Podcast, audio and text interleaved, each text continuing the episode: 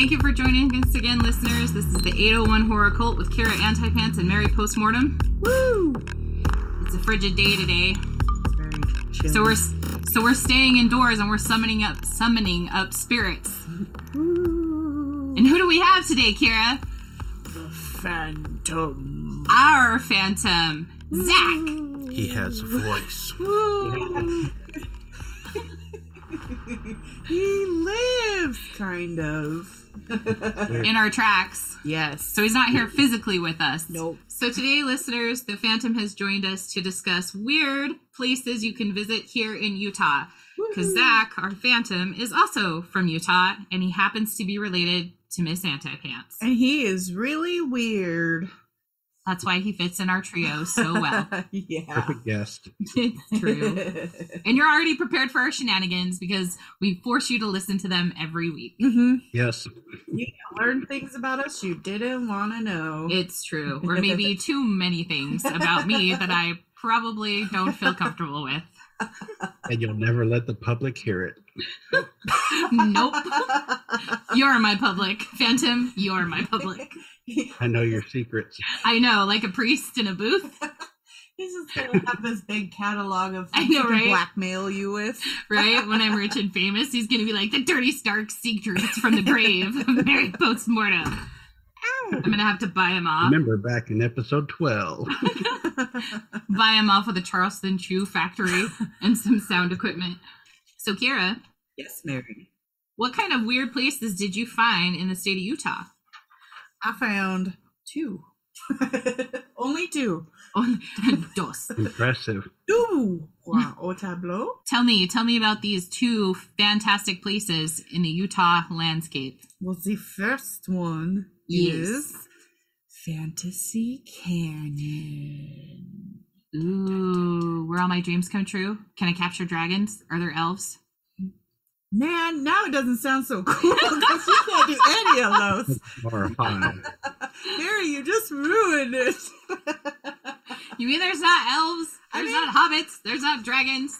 I mean, if you get real high or something, maybe. Well, why would I have to travel for that? You only have to go to Vernal area. Gee, that's like a three hour. Go on. It is, it is. But I mean, it's closer than like St. George. I'm kind of. And we're by what? Skinwalker Ranch. Skin, Skinwalker. yeah, so this is in the Vernal area. If you've listened to our previous podcast, it's by Skinwalker Ranch. Not directly, but towards that area. General location. Yes. And also the McConkey Ranch that had the petroglyphs when we were talking about our. Was that in the aliens episode? That was in the aliens episode because that's when you were talking about being hotboxed in the fart That's car right. by the alien lover. That's right.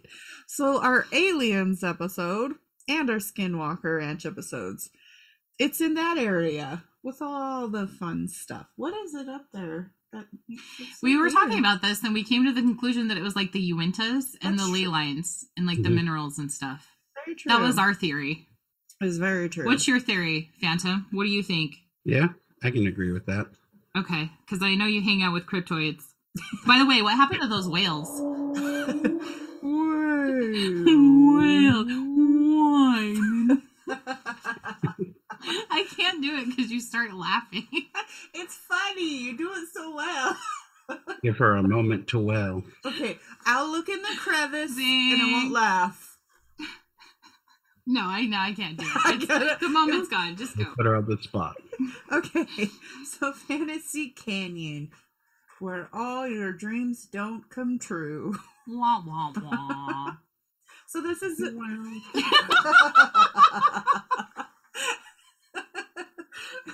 this canyon is a miniature canyon.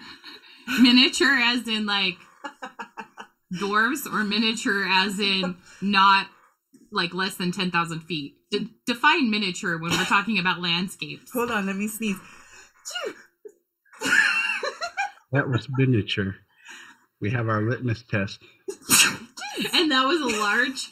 That's big. hmm One more. One more I'm not sure. it was okay. I think I'm good. Maybe. Yes. Okay. So it's so miniature that it can be viewed. You can just walk around in it, or it's a 0.6 mile loop. So it's not very big. hmm Oh, okay. So like just over half a mile. Yeah. Because it was 0.6 miles. Okay. Yeah. So it's okay. not Wow. very That big. is okay. That I I can dig that. That's yeah, miniature. Okay. So almost door size. almost. Almost. Okay. Not quite where the um, inhabitants of Hobbitville would go, but it would still be a canyon, I'm sure. but it would be a nice walk for them. That's right. Okay.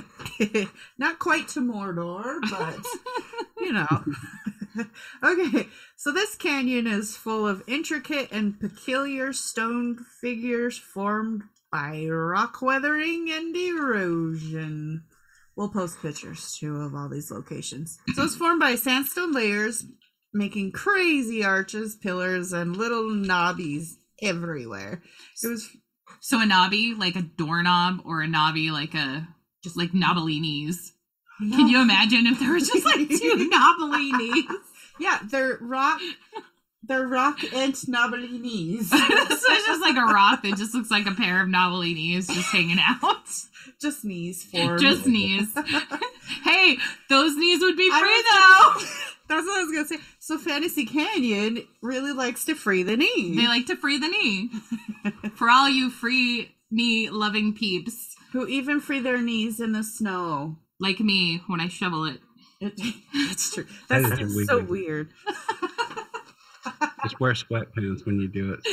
No, because then the pants get wet on the bottom. That's why you wear clothes you can just take off in a You have a dryer, don't you? I would rather my fat like shins freeze than get than stand around in wet You pants. want to freeze the knees. I do. and become one with the frigid weather. Go on, Kira. Go on. Novelini rocks. okay.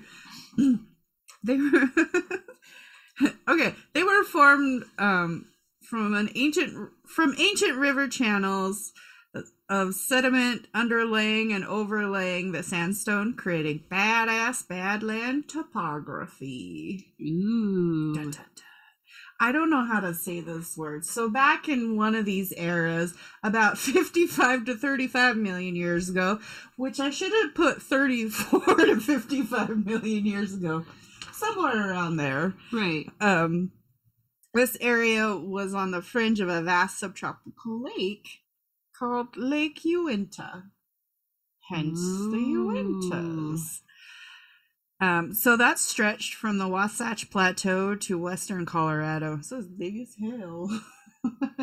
For just the fringe. Was that part of Lake Bonneville? It could be that it was like Lake Bonneville and then the Uinta ra- Lake right there and like a sediment of land that would have been a channel between the two. Mhm. Mhm. Yeah, so it would have covered more of the western side of the state as opposed to the east. Gotcha. So the east side where you're talking about probably would have been like the Uinta Lake, but I would imagine the Uinta Lake would have been probably a really large lake too if it was near the mountains or where the mountains came from. Yeah. When this started forming and whatnot, it was in the drying phase of the lake.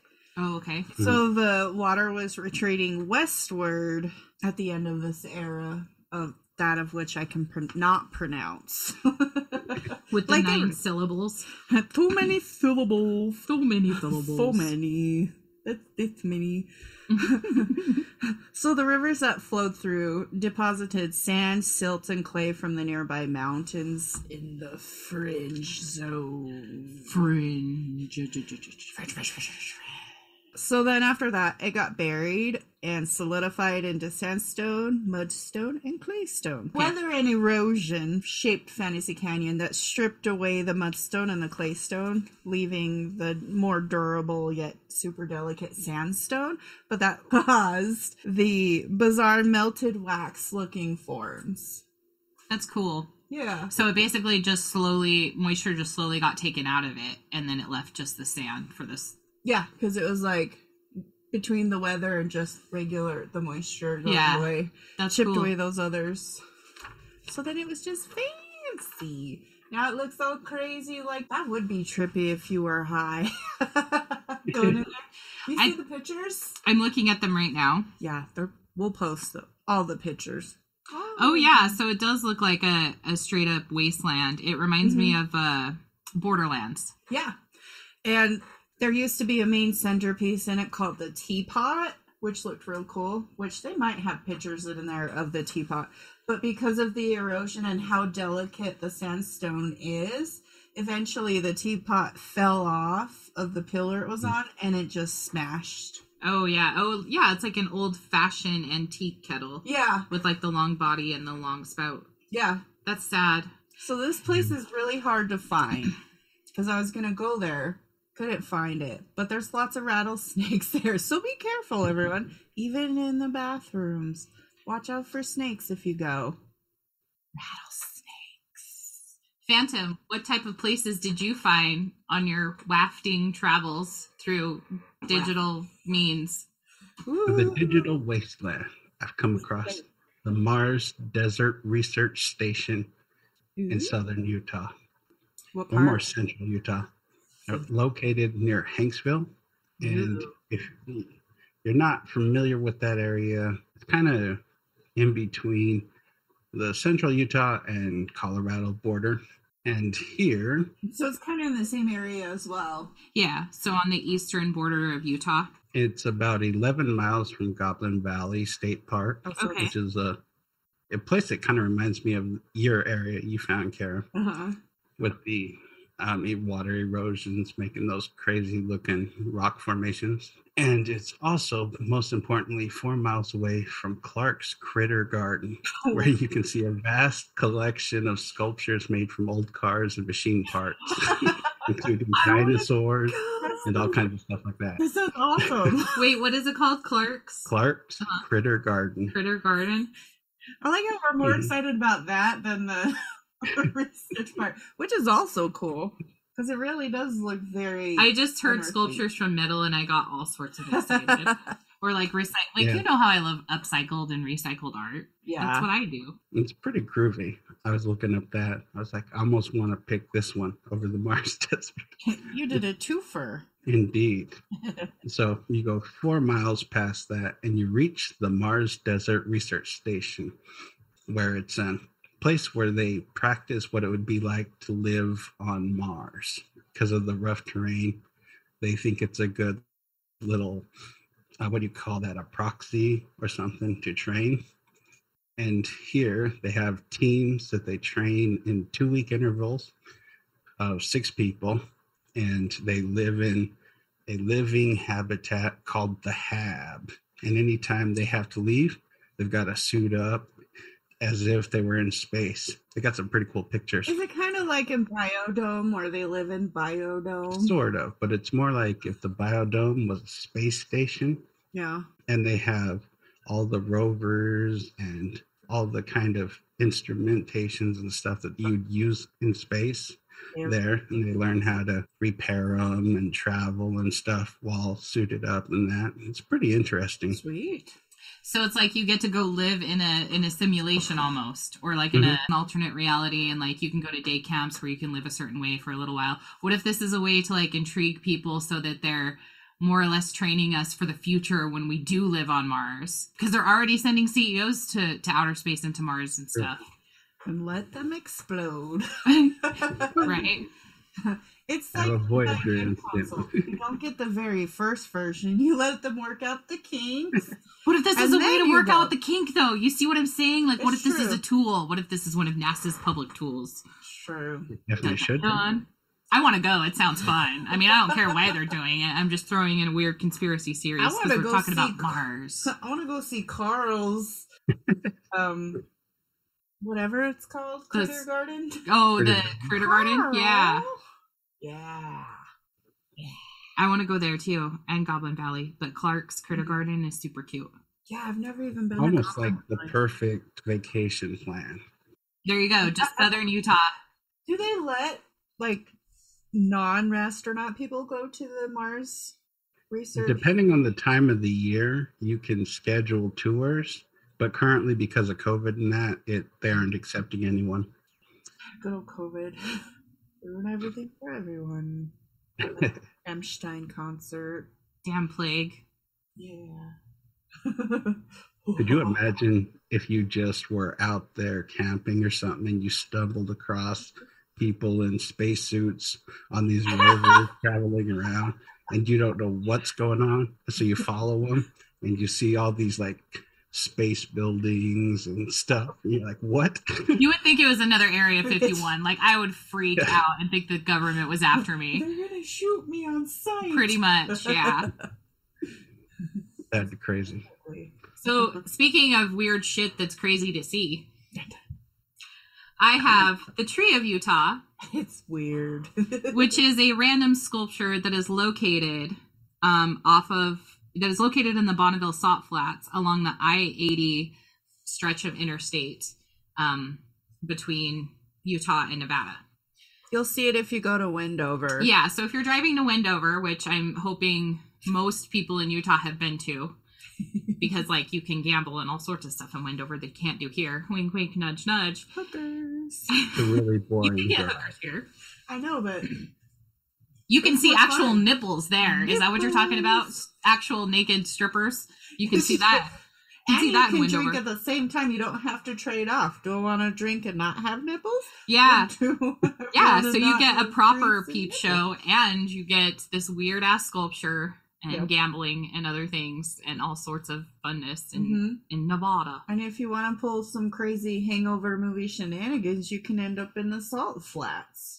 It's true, right next to the Tree of Utah. Mhm.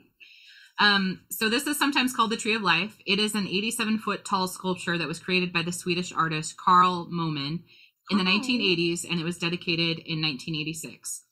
Um, it's located in the desolate Great Salt Lake Desert of Utah on the westbound side of Interstate 80, about 25 miles east of Wendo- Wendover and midway between the former railroad communities of Arinosa and Barro.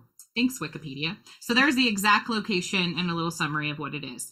So it's a, the center is a concrete pillar, and then there is spheres on each one of the branches, and the spheres are actually covered with um, native minerals and rocks from Utah. So that was really cool. Mm-hmm. Um, inscribed on the plaque of the tree is "Ode to Joy," um, which apparently Beethoven's Ninth Symphony was what moved Momen to create the 87 foot tall tree after having a vision of the tree while driving across the desolate Bonneville Salt That's Flats. cool. That's right? cool. I thought that was really cool. Yeah. So I haven't actually been there, but I remember I was taking a ride to Wendover by myself and I saw it out in the distance. I can't remember when this was. I think this was, I think it was in the fall. So it's kind of misty out there, like it is, and I didn't know quite what it was, but I assumed that it might have been a sculpture because, well, at first I thought it was like a power tower or something, and then I got closer and I'm like, okay, there are balls hanging off of it. So- so clearly this is like a sculpture or some sort of like boy scout project or whatever i got closer and i saw it off in the far you know far away and i realized yes it looks like a sculpture so Mhm. um i want to actually read um the little blurb that's in the utah.com website. So the mm-hmm. article is called 10 of the most bizarre places in utah. And I just want to read this little blurb about the tree of Utah because the person who wrote it is just the way he words it is hilarious. So, some people are artists. Some people see a stretch of salt flats and say, I shall build an 87 foot tree out of 225 tons of cement, 2,000 ceramic tiles, and 5 tons of welding rod, and it shall be called the Tree of Life. And some people must have had another artist friend or dotting mothers who say, You shall. No, seriously, you totally shall do that. That makes so much sense. And some people are named Karl Momen, and millions of Wendover bound tourists who see the tree are redeemed, inspired, confused. That's amazing. Right? Um, I'm going to see who the author was because I just want to give a shout out to this person if I can see at the bottom of this article who wrote this. Yeah, I've always drove past it, but I've never stopped to actually look at it in person. It's always just in passing. Right, in passing. Same. And it kind of creeps up on you too, because there's a whole lot of nothing. So you're just like derp derp derp, and then you're like, oh shit, there it went. right um and it's hard how would you get to it because it's not like you can pull over on i-80 and then it's really far out in the It salt flats like it's not just right there by the side of the road it's a good like i don't know half mile I've only ever seen it from the road, so I don't know. yeah it's like half a mile in from the road I got it. Aliens. Alien. beam me up, Scotty. now beam me down. yeah so i can't find who wrote this article but whoever you are You're that funny. amazing i loved it So Chef that kiss. That was the first place that I have. Kira, what's your second spot? My second spot is Moonshine Arch, which is also in the Vernal area. I actually went to this place because I couldn't find Fantasy Canyon. So this was a happy accident. And it's way far off. So if you've ever been to Dinosaur National Monument, that's where it's in. It's in there, which is also next to the McConkey Ranch with the petroglyphs and everything else. So, as our Phantom Zach was saying, trip to Vernal sounds like a fun little vacay because there's all these little places you can go. It really is. And just throughout Dinosaur National Monument, there's petroglyphs everywhere, but the really cool ones are in the McConkey Ranch. So, Moonshine Arch. Don't listen to what Google says if you do want to go visit it. You cannot drive directly to it. You have to hike. Found Oh, this out dear. myself.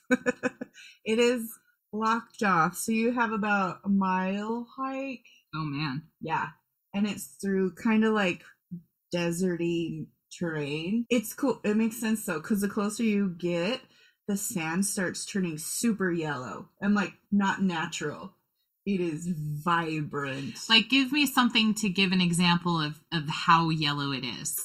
So, like a like a crayon or like paint, yeah, like that vibrant. bright. Okay. It looks like not of this world, like that you would ha- see in a natural setting. So, so like a daffodil. Is it brighter than a daffodil? Yeah, because they're more pale. Okay. Okay. Okay. Yeah, so it's Yeah, I get you Way now. So it's yeah, it has like a lot of light undertones. Mhm. It's very vibrant. So you'll see the landscape changing and it, slowly the color and the sand start going. right. Um, and it's really cool because there's this bright yellow giant arch called the Moonshine Arch, and behind it there's a little grotto. So you it echoes really well, so you can have fun while you're doing it, and you can climb it up, climb up it, and everything. So it's pretty cool to see. It's huge. You're in this giant bright yellow sandbox, and there are giant kitty cat footprints everywhere and scat. So you need to be careful when you're there because you will get stalked by a big kitty cat, like I did. Oh, really? yeah, I have the footprints too. So when um X and I were walking there, um, because he's hypoglycemic, I had we had to have some food around. There were footprints on the way back. We noticed that weren't there the same way we were, when we were headed up to it, and they were big. And that's the origin of the skinwalkers. That's where it happened. Son of a You bitch. weren't you weren't getting stalked by a cougar or you know Or any other bobcat. large large wild cat. No, it was a skinwalker. Damn it! This whole time. That's why he haunted you during our episode. He remembered your scent. He's like, "Do you have that jerky? it Hey, need real more- nice. Where can I get more of that jerky? yeah. It's pretty cool though. I'll post pictures of it, but again, you can't capture the vibrant colors unless you have a really good camera. Right. I did not. I took it off my tablet. but it's cool. And then I have the giant big kitty cat paw prints that was following us. I was I had a plan too. I was like, all right, if I see it, I'm throwing them by him and I'm running. That's a I'm good like, plan. You go. Yoink! Yep, that's Bailey. My brain died. so I have a moonshine arch. I was gonna say moonshine ranch. Moonshiner. Guarantee that exists. Of Right. course, it's everywhere hidden, and that's where they make the moonshine. and now we know how we got the skinwalkers and the Bigfoot. drink a lot of moonshine. What if Bigfoot was just some old, like, grizzly guy that originally invented moonshine and drank so much moonshine he just got, like, lost in the woods for years and years and years? And he's all burnt out from the moonshine. So he's like, Yeah, and he's like, he's like big, burly, matted, and like dirty, so people think he's an animal. And it's just some hick that got what fucked up that on moonshine. smell? I'm a moonshine. It's a hint of moonshine and a hint of 45 years of body odor. and some assless chaps. oh, that just makes Bigfoot way weird now. You're the one that wanted the assless chaps on Mystery Bigfoot. Done. We have solved yet another Another mystery another solved. mystery. You hear it first. 801 Horror Code exclusive. I said coat, didn't I? We were talking about pelts. That's true. All that moonshine. All that moonshine. Shimmery moonshine. Shine of my life. Do you think he wears the assless chaps while he's making moonshine? So he's mooning everyone while he's making moonshine? Because he's a cheeky guy. Yeah. Ah, see? Not Cheeks McGee in that region. no, he was Cheeks McGee. He was Brewer Cheeks McGee, and he turned into the Bigfoot. Zach, what's your second place in Utah? Tell us. This is one of the coolest places I've ever seen. Okay. At first, I had heard legends of it from my dad, who is a connoisseur of all things strange. Absolutely. He's literally taken us on a vacation based around very weird places to see Like in the mystery Washington, hole. Awesome. An enchanted forest. Oh god, don't ever go there. That place is so creepy. Now I must. been to the Enchanted Forest theme park. Let us know. That's like a meth head created Disneyland, is what that place is like. Oh, Yeah. dang. Yeah. And then to make sense while you're there, you need to be on drugs. hmm There are so many much. pictures of me being like literally making that face Oh, man. over there. The crooked man with the crooked house. He's the creepiest thing I remember from there. That was a creepy picture, for Yeah. sure. Yeah. Yeah. But my dad had told me about this Sphinx statue with the face of Joseph Smith, which had caught my intrigue. But this is back before the internet was really useful in the 90s. and so you Right. Look it up. Before people could post things on the internet. Yeah, and it'd take you 12 minutes to load a very small picture and stuff because of the internet Yep. connection. So I always wondered about it, but never found it. And then one day when we were doing music, we went to this class where they teach kids different hip hop stuff. And I was doing DJing stuff. And we were taken on a tour around Salt Lake and that of different areas but where they had done graffiti and tagging. And we stumbled across the Gilgal Sculpture Garden because across from it was this cool tag. And I turned around and there it was the statue of the Sphinx Joseph Smith. Angelic choir. An angelic light shone down as the angelic choir filtered the Yeah. air. And then after that, I was like, I we didn't have time to go in it and stuff.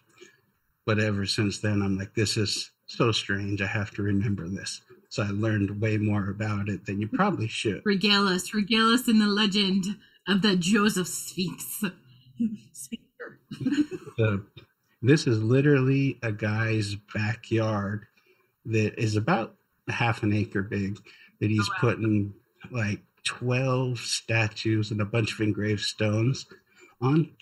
And he started in 1945. He hmm. was an accomplished stonemason and he has won awards from the American Institute of Architects. He's got all over Utah. He's contributed to stonework and that. And so after he retired, he decided he was going to build these statues with a few other people in his backyard. That's awesome. The name Gilgal is a biblical term meaning stone circles. He was a Mormon bishop for 19 years, so Oh, he wow. was really into religion and that, but he was also into promoting people to think creatively. And so these this whole area is to inspire you to think outside the box and question things. Hence Joseph Smith. Right? The quote that I really liked that he had said is, You might think I'm a nut, but I hope I aroused your thinking and curiosity. This is something he would tell people when they would basically like make fun of his park. At least he did it, and he had the talent to do it. Mhm. Everyone else could suck it if they made fun of it. Yeah. I like that he was able to transition between being a stonemason into Mhm. um, a stone carver as like a to build the sculptures. What other sculptures are there in the? Did you see any of the other ones? So you have the Joseph Smith Sphinx, which is made of 20 tons of stone. Dang. And every statue here was carved with uh, chisels, a jackhammer, and an acetylene torch. Wow. some of the others, you've got a lot of stones with passages from different scriptures and other texts and stuff. And you've got a statue of the guy, a couple of others that are kind of weathered with time, some pretty strange ones. Like one has, I think, his head next to a grasshopper, and I think like a tea kettle with a passage on the picture I can't make out. And it's by a stone house. It's pretty interesting. It looks like a really interesting place based on the pictures. And it is free to go and visit. So everyone go check it out if you need something to do. Yeah, Yeah. not every day you get to look at free art. Yeah. Yep, in downtown Salt Lake. It's hidden in a bunch of in between neighborhoods, so it's not the easiest place to find. So my second location um is closer to our hometown in West Valley City and it's located in Herriman, Utah. So Herriman is a suburb of Salt Lake, but it's closer to the Oquirrh Mountain Range. Bangerter Homes actually got exclusive rights from the Disney company and authorization to create a one of the kind replica of the Up House from the Pixar Disney movie Up. It makes me so happy. It is So pretty it looks exactly like Carl's house. Mhm. It has the same color scheme, it's the same structure. Inside is a detailed replica. Um, there is a family that owns it. They are the original owners and they have they bought it directly from Bangerter Homes. They've lived in it for nine years. It's still a thrill for them to come home every night. And you can find pictures of it on their Instagram, which is at uphouse off which is at uphouse. Um, I remember so Highway 111 runs um the length of the Oquirrh Mountain Range pretty much. And I remember one day I was cruising down I was going south and I was cruising down and I just I was like, "Oh, I'm going to take a turn here. I'm going to take a turn there." And I ended up in the neighborhood. And this house was still on the market at the time, so this was when it was built, and I'm just going to look up really quickly when it was originally built. Um in 2011. So I guess it's actually been 10 years that they've owned it now. So it was built in 2011 and I remember seeing it then. I was driving around in the neighborhood and I it caught the corner of my eye, so I don't think I drove up to it, but I remember like there was balloons outside, like there was a realtor sign. Like I just remember catching it and being like, "Is that the Disney house? Like what is that that I'm looking at?" And apparently it was. So you can drive right by it. Um I would imagine that the family Is used to it. yeah is used to it. And maybe you can knock and i mean i might i might go up to their house and be like hey can i look inside just to see if it's like the movie? I'm sure they're used to it. I personally love architecture like this because um like part of my art is making things that don't exist or making things that i'd like to see in the real world.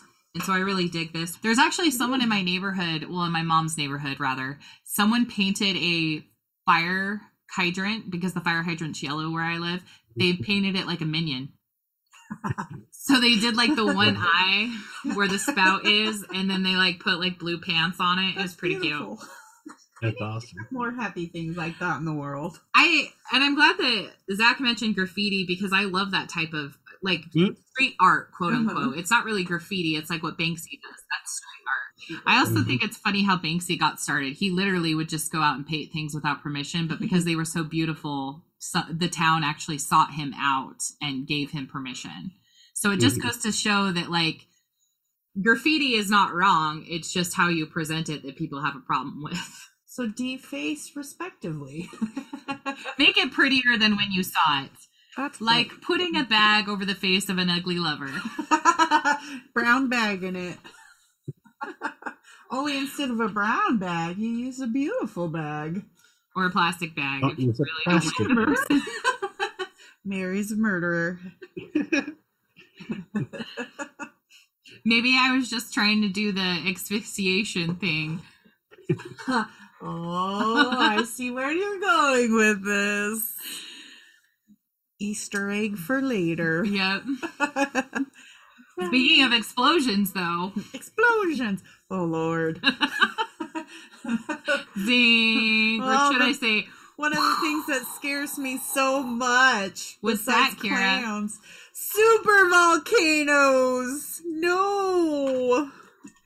lava and magma and smoke and glass and sand And Mordor. and more, and the One Ring? Yes. I nominate our Phantom to start this roundtable. Ahoy! When we were planning this show, and I forgot which one of you brought up that we had a super volcano that had Yeah. exploded. Utah, you blew my mind, literally. Zing! and so naturally, I did what anyone would do. I tried to learn everything I possibly could in just a few days. and what info did you find? Well, the first thing I did was I wanted to compare how big this one was compared to other super volcanoes that have recently exploded. And by recent, I mean millions or thousands and thousands of years. Fair. And Yellowstone, while very popular, is kind of on the puny side of explosions when Really? it comes to super volcanoes. The big one that we're going to use to compare the size of how big this volcano in Utah was is Mount Toba in Indonesia. And it was the most recent super volcano that exploded. Released upon the world a explosion that covered the entire Indian Ocean, parts of India, Wow. up to um, Africa with sediment. It covered the parts of Indonesia, India, and the Indian Ocean with 15 centimeters or six inches of volcanic debris. Like this, the whole area. It's a Kind of like massive area. Pompeii, where it just covered that whole area in ash. If you think about Yeah. it like that, when you think of it like continent sizes. Yeah. Yeah. And this is the stuff that, and it also covered an estimated 1,700 cubic miles of rock it dispersed over there, which is the equivalent of 3 million Empire State Buildings when it erupted. Dang. And this is the largest supervolcano in recent supervolcano history. Dang. How so- how recent was this? When you say recent, what year are we talking about? thousand years ago. Not last Okay. week. Yeah. But the one before that was in Yellowstone. That hit the plains down in Africa. It might have when it exploded Mount Toba. It is thought that it covered the whole world with enough ash to reduce the temperature a few degrees of the whole planet, which they think caused like a thousand year cooling period, like a winter. Is that where the White Walkers came from in Game of Thrones? That's what I was just thinking. Is this is this the time frame we're in? We're in we're in your Game of Thrones era. Yes. Yeah, that, that works out for me. Take that info and now double it. And that is what happened when the how do you say it? The wah wah? Wah wah. wah wah. Yeah. Wah Wah so you double it. This was 30 million years ago when it erupted. That's quite a cataclysmic event. Mm-hmm. So you're saying instead of six inches of ash, we would have done 12 Mhm. inches of ash, and we would have triggered a new ice age, not simply Potentially, winter. yeah. The White Walkers are coming. That's it's pretty crazy. It's like 30 times our volcano, our super Wah Wah volcano is 30 times the size of um Yellowstone's Mhm. major volcano. Yeah. Huge. Um, we should probably post this graph that the Phantom sent us, um, because the Mount St. Helens was only um a quarter kilometer, and so it's basically like scraps compared to the Toba, which would be minuscule compared to our super volcano. So it's like Mount St. Helens is a dime compared to Toba, which is Like a CD. That's yeah, that's a good. So like, well, I would think that Wilson Butte would be more like the dime. So like Mount St. Helens would be like a nickel, there you go. and then Toba would be a CD, and then like the Utah super volcano would be like a Oh. 45 record. We'll post this on all the socials. Yeah, so you can see what we're talking about. Great. Interesting enough, the super volcano was actually found um, by two geologists from Brigham Young University, which is located in Provo, Utah. We're coming for you, Provo. Provo. Um, these two geologists there found that Wah Wah Springs um, eruption buried a vast region extending from central Utah to central Nevada and from Fillmore on the north to Cedar City on the south. Now, just to give our listeners who are not from Utah an idea of that, So on the way to Vegas. and if your car breaks down, it really sucks there. I think when you're just when you get outside of we've talked about this before when you get outside of Utah County you're basically in the sticks and anywhere you go in Utah is just terrible to get a flat tire. So it's in Millard County which is like central Utah and it's going to be closer to Nevada. When it originally exploded it was like a week long explosion. One of the geologists named Eric Christiansen said as far as we know the Wah Wah Springs eruption is the largest known explosive volcanic eruption. The article goes on to say the eruption and collapse of the supervolcano released almost 6,000 square kilometers of magna, magma. The other geologist, Professor Myron Best, stated it moved over a flat landscape covering 12,000 square miles in western Utah and eastern Nevada. It would have been unimaginably devastating. Could you imagine to see that? Right? they talk about that too. Best also says the magma is erupting explosively as the flow spreads across the landscape. It extended beyond current day, I cannot pronounce this town, nor have I ever heard of it, but Panguitch and North Penguich. Pinkwich. Thank, Pinkwich. Thank you. Pinkwich and north almost to Delta and south almost to St. George. As the ash was caught caught in the jet stream, it carried as far as Nebraska. So this is in this is towards Nevada, right? It's on the western side of Utah, and it the ash alone went almost to Nevada. Um, the eruption lasted for almost a week, and they do mention how they how devastating that would have been at the time. Humans were still evolving from apes. North America was home to rhinos, camels, tortoises, and even palm trees, though. So this particular supervolcano, when it erupted, would have taken out all of those natural animals and natural um, plants that that were living in the area at the time. That makes a lot of sense to me because rhinos are no longer native to North America. Neither are camels. We do have tortoises, but they're a lot smaller. So I'm wondering if these are like the huge, like giant dinosaur tortoises Probably. that are like the size of like a van. like in like 2008 or something hearing the story where these archaeologists had found these like large tortoise shells and stuff underground. I mean like they're like 10 feet round and stuff. So yeah, like what if like that makes a lot of sense because like Mhm. if if we're in between, you know, ages and periods and the earth's trying to reset because comets came or asteroids, whatever took off that dinosaurs, you know, now the earth's shifting and all these volcanoes are going off and like these poor animals are just like innocent bystanders are getting wiped out of certain parts of the world where they uh, originally flourished. Did it hit the plains down in Pangea? do, do, do, nice do, do. I don't know why this song is stuck in my head today. Like I keep wanting to sing along but I can't. Now I have to look up the Africa lyrics. Sorry. 'Cause I wanna sing the next line, but it, like, I can't. Blah blah blah. Words, words, dead tortoises. Doo doo. It's gonna take me a lot to drag me away from you. Except for one blast. There's nothing that a hundred men or more can ever do, but maybe a super volcano blast can. this is the Hurry, remix. boy, she's waiting for you. Do, do, do, do, do, do, do. I stopped an old man along the way. He said there's a volcano, run away. he said, don't go over there. It's gonna explode. And he ran away. Okay, when did Pangea split?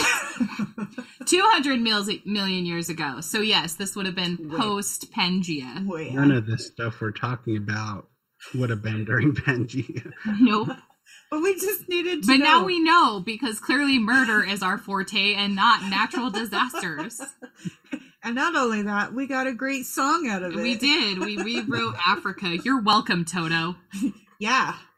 So, what other terrible songs are we listening to as we fear for our lives about the super volcano in Wah Wah Springs?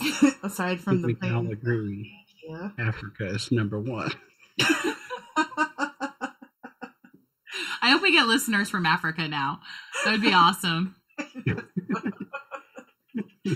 even if it's even if it's South Africa, I don't care.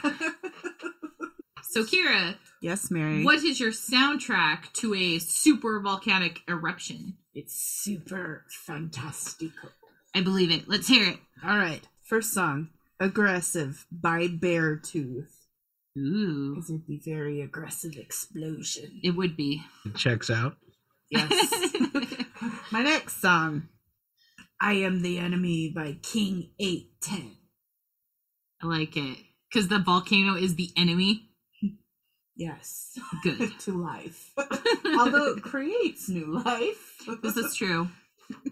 Next song, Supernova Goes Pop by Powerman 5000. Appropriate. hmm I thought so. I was very proud of that one. Yes. And Self Destructor by Chevelle. Yes, that's a good song. And then, of course, I have to add my new love, Chaosium. Yes. I love you guys. Leaving Paradise. I love it. Because you'd be leaving Earth if a volcano exploded. You die. Perfect. That's why it's the very end. Perfect. For Chaosium who's not listening. They will. Show I love you. She listens to you. All the Give her a listen Way back. too much. Yeah. On Instagram, one of them started following me because I liked a picture because he's like, you know, the wrecking ball Uh huh. music video. His face was imposed on it. I liked it. And then he at started following me, and I was like, yes, One step One. closer. yes, one step closer. Now come to Utah, boys. Yes. We, I should just say it all in French. Do it. No. Request it in French. German. All right, Phantom. What type of tracks are haunting your record box? So our playlist start a long time ago when two brothers were hitchhiking down a long and lonesome road. When all of a sudden there shined a shiny Shiny demon. demon there in the middle of the road. And he said, Play. I can't finish it. Come on, don't leave me hanging. Your soul. Well, me and Kyle, we looked at each other And and we said, okay. okay. Nice, Zach. so Nice. But unfortunately, we'll never know how awesome that song was, so we have to settle for a tribute to the greatest song in the world by Tenacious D. that was a good one. that was good. Go on, Zach. Go on. So after our long night of hitchhiking and encountering demons, we finally stumble across a little place to rest and eat up called Tom's Diner, which is the name of the next song by DNA, Tom's Diner. Um, There's actually a Tom's Diner in Denver too. Is there? Yeah, there's a. re- It's a. I've never eaten there, but it's a real place. I'm really hungry. I haven't eaten today. Yeah, I'm starting to get hungry too. Oh. So after you fueled up at Tom's Diner, where are you off to on this magical trip through Utah? While we were eating at Tom's Diner, we overhear a random local telling us about the coolest and weirdest place in the middle of a forest to go check out while we're looking for weird places to see. So then we cue up the montage of us trying to get to the outskirts of this town. And for that, I chose the theme to the Art Bell radio show, a song called Tape by Giorgio Moroder. Nice. And if people don't know what the Art Bell show is, it's a really famous show about all kinds of things paranormal, strange, psychics, all kinds of stuff. Aliens. It's been on AM and FM for, geez, Ever. decades. And then you finally reach the outskirts of the town, this place that the wacko has told us about. And as you're traveling into the forest to find the exact location, you happen to run across the same guy who was telling you about this. This dread comes over you, and you realized you've ran into the actual cannibal Shia LaBeouf, which is our next song by Rob Cantor. I feel like we were playing D and D, like you were the DM. right? It does feel that way. I like it. what side Yeah. of die did you roll, Mary? Have you heard this song? This is an amazing song. I have not heard this one. No. no. It's literally you're being chased through the woods by Shia LaBeouf, who's a cannibal trying to eat you, and epicness happens. I recommend anyone check it out on YouTube. It's backed by a full orchestra. They've got ballet dancers and all kinds of cool stuff. Is Shia LaBeouf in it too? I can't ruin anything for you. Oh, dang it. Okay. And then concluding our list, after you have defeated Hollywood superstar Shia LaBeouf escaped a gruesome demise, you find yourself hopelessly lost in the dark woods. You sit Oh, down no. on a pair of large rocks to regroup.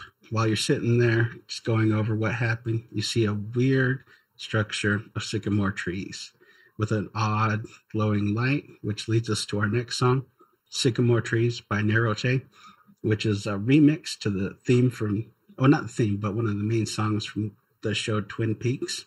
Nice. Stars going into the red room. It's a pretty cool remix of it. And that concludes our list. It's wonderful. Took us on a whole trip. And now I want to play D and D. Yes. Chef kiss. Mwah. My list has a little bit of everything I'm excited to be Utah reference, location references, Ooh. volcanoes. Explosions. So my first song is Grave Digger Girl by Die Monster Die, which is a Salt Lake horror punk band that is probably most recognized in that genre. But uh, to Zero DeLorean and Shane Diablo, if you guys are listening, I'm so sorry this is the first time I put you on my list. Shame on her. I know, but they are Utah natives, so gotta give a shout out to those dudes.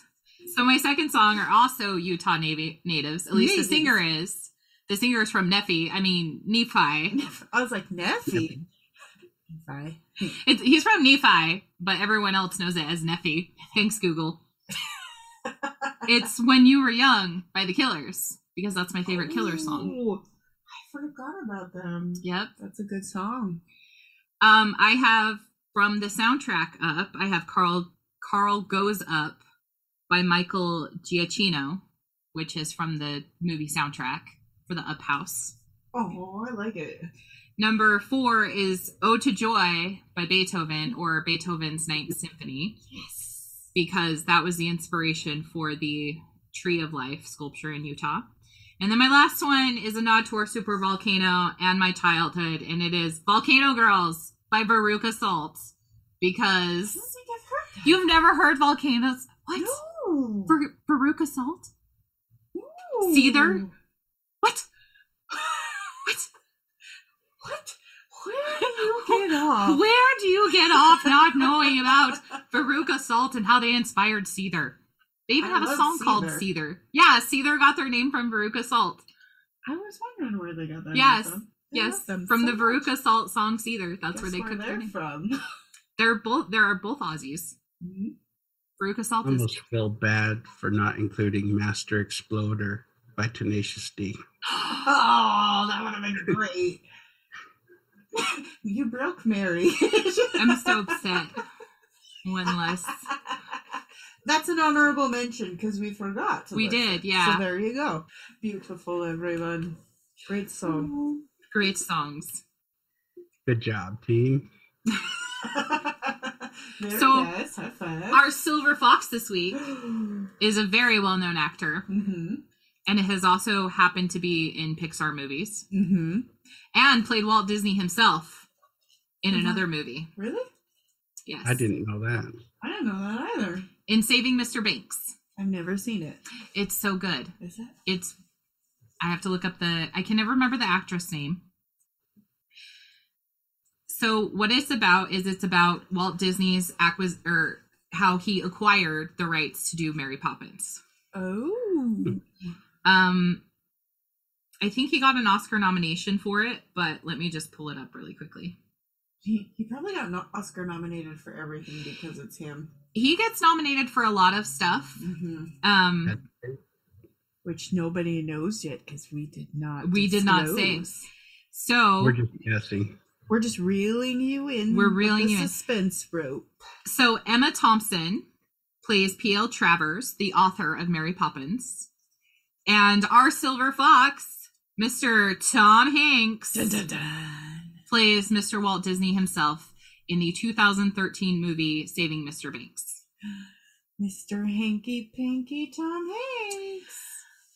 I think my first recollection recollection of him is in Splash with Daryl Oh, I Hannah. forgot about that movie. I like that one. Is that the mermaid one? Yeah. Yes.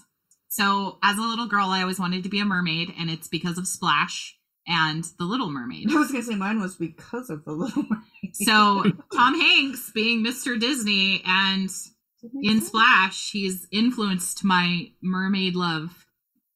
Disney has inspired. Why? Well, my What? just died. I don't know what I was just trying to say. I don't know what you were gonna say either. I don't know. What's your favorite Tom Hanks movie? Phantom? Probably big. Big. That's a good one. That is a good one.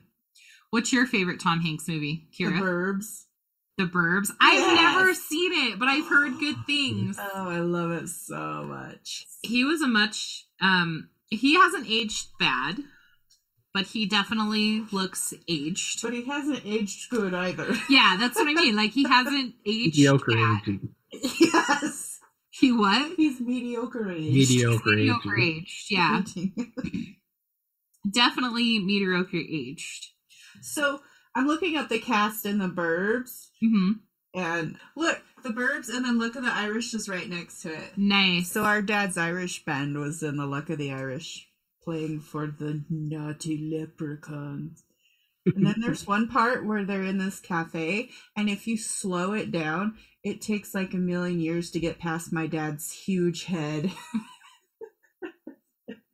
I Phantom, do you for have a big head too? Huh? Does Phantom have a big head Uh-huh. too? Yeah, Uh-huh. The only Yeah. one who doesn't is our littlest sister. yeah. she has a pinhead. We have insanely large heads. We got our grandpas. My youngest sister got my grandma's. It is small. Her whole head is the size of like this. This is her head. Oh wow. It is tiny. Castaway, who what that Kira miraculously hasn't seen, Ever. is his most famous role, and I really liked that movie. I thought he did a good job captivating an, an audience by himself for two hours. Yeah, that takes talent. Right, and that's that has to be horrifying as an actor.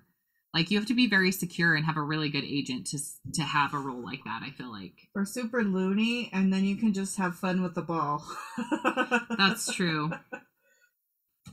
I- His character when he does the when he knocks out his tooth, I felt so bad. I was gonna for him. say that has a graphic tooth removal scene. Yeah, that's like the worst part of that movie for me. really Yes. does it With show an that? ice skate, I think. Yeah, so he gets he some packages wash up on shore and he uses them for like tools and whatever. Uh-huh. He ge- he has like a abscess in his mouth and he was supposed to go to the dentist before he got on the plane. Like he had a dentist appointment before he got on the plane because it's mentioned. So as he's like on this island and the abscess is getting worse, he gets to a point where he needs to knock out his tooth, but all he has is like rocks and this skate. So he takes the blade of the skate, pushes it up to his tooth, and knocks it with a rock as hard as he can. Oh. His tooth flies out, but he also passes out from the pain. And the buildup in that scene is crazy. Yeah, it's really intense. Yeah, I really don't want to watch it. Yeah, he's like agony, and that's the other thing about that movie is that not only is it just a man alone in the wild, but you see all the agony he goes through as well. Like there's another part where he's trying to get fish out of the water and he steps on some coral or he passes by some coral and it slices the shit out of his leg or the bottom of his foot. Infection. Yeah, it's It's awful. Not uplifting in a lot of it. No. So why does anyone want to watch this? it's just a really it's one of those movies you watch because it it connects you with another human like it's a really sentient like Mm.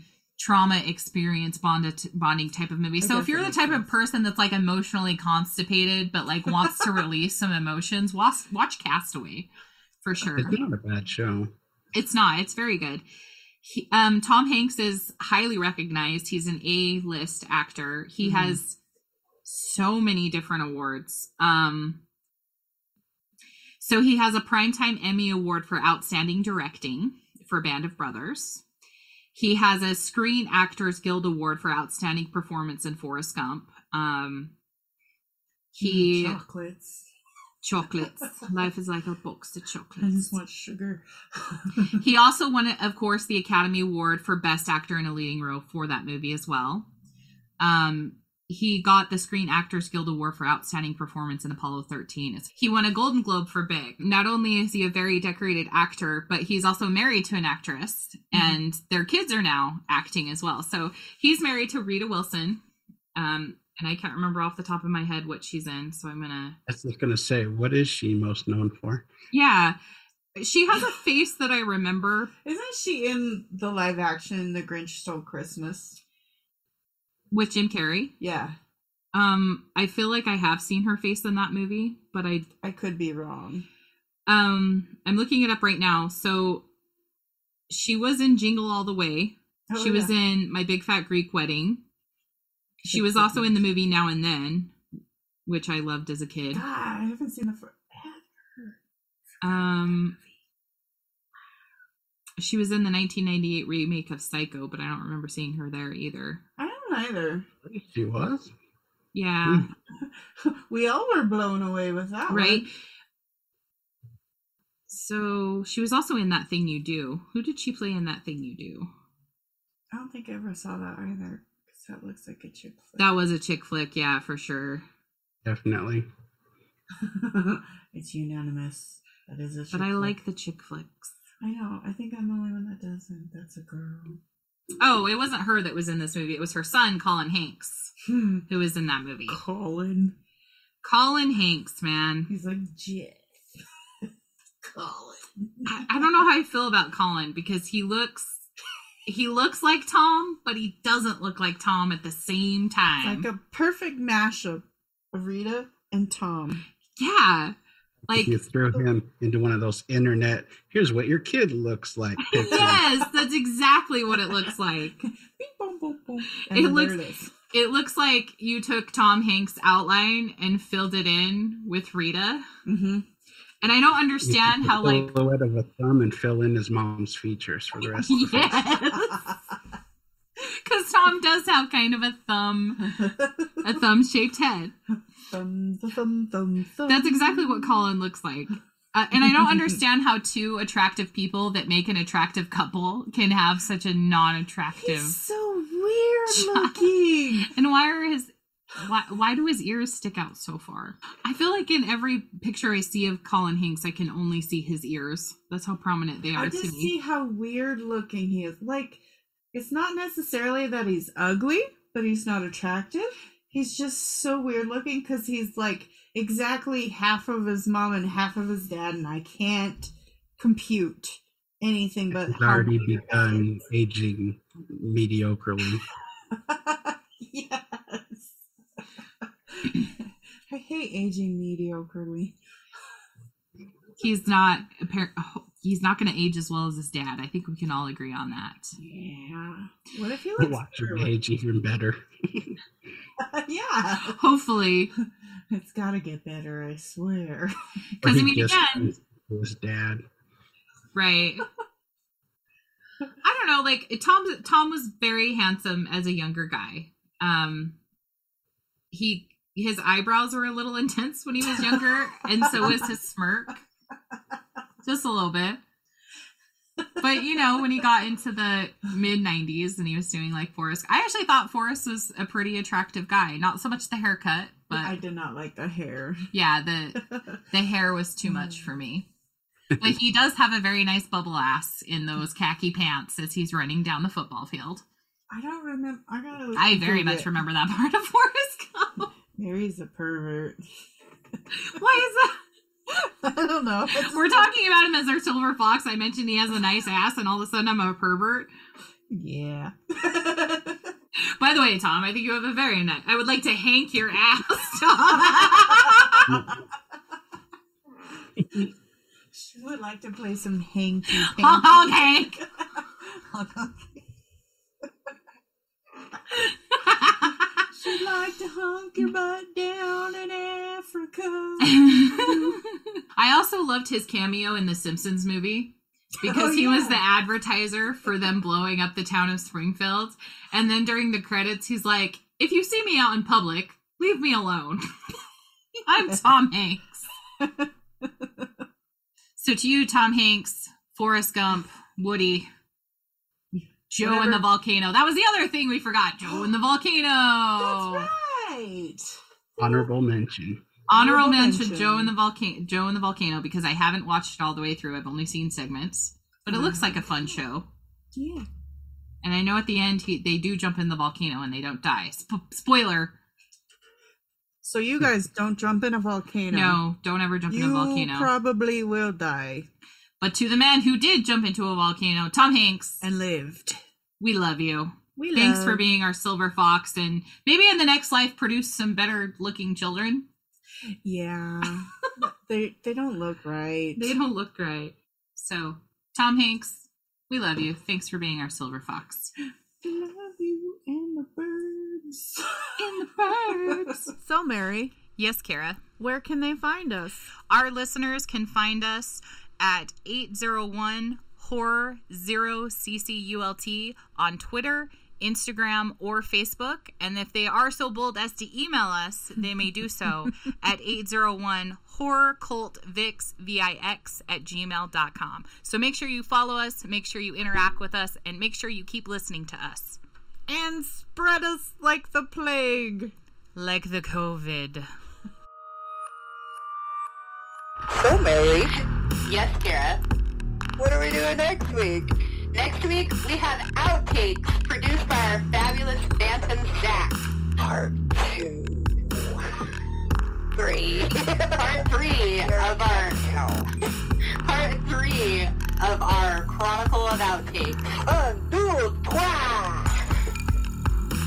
So listen to us twats for your Christmas holiday celebration We, we, mademoiselle. as we We, we. as we wee wee. I do have to take a wicked yes. My coffee.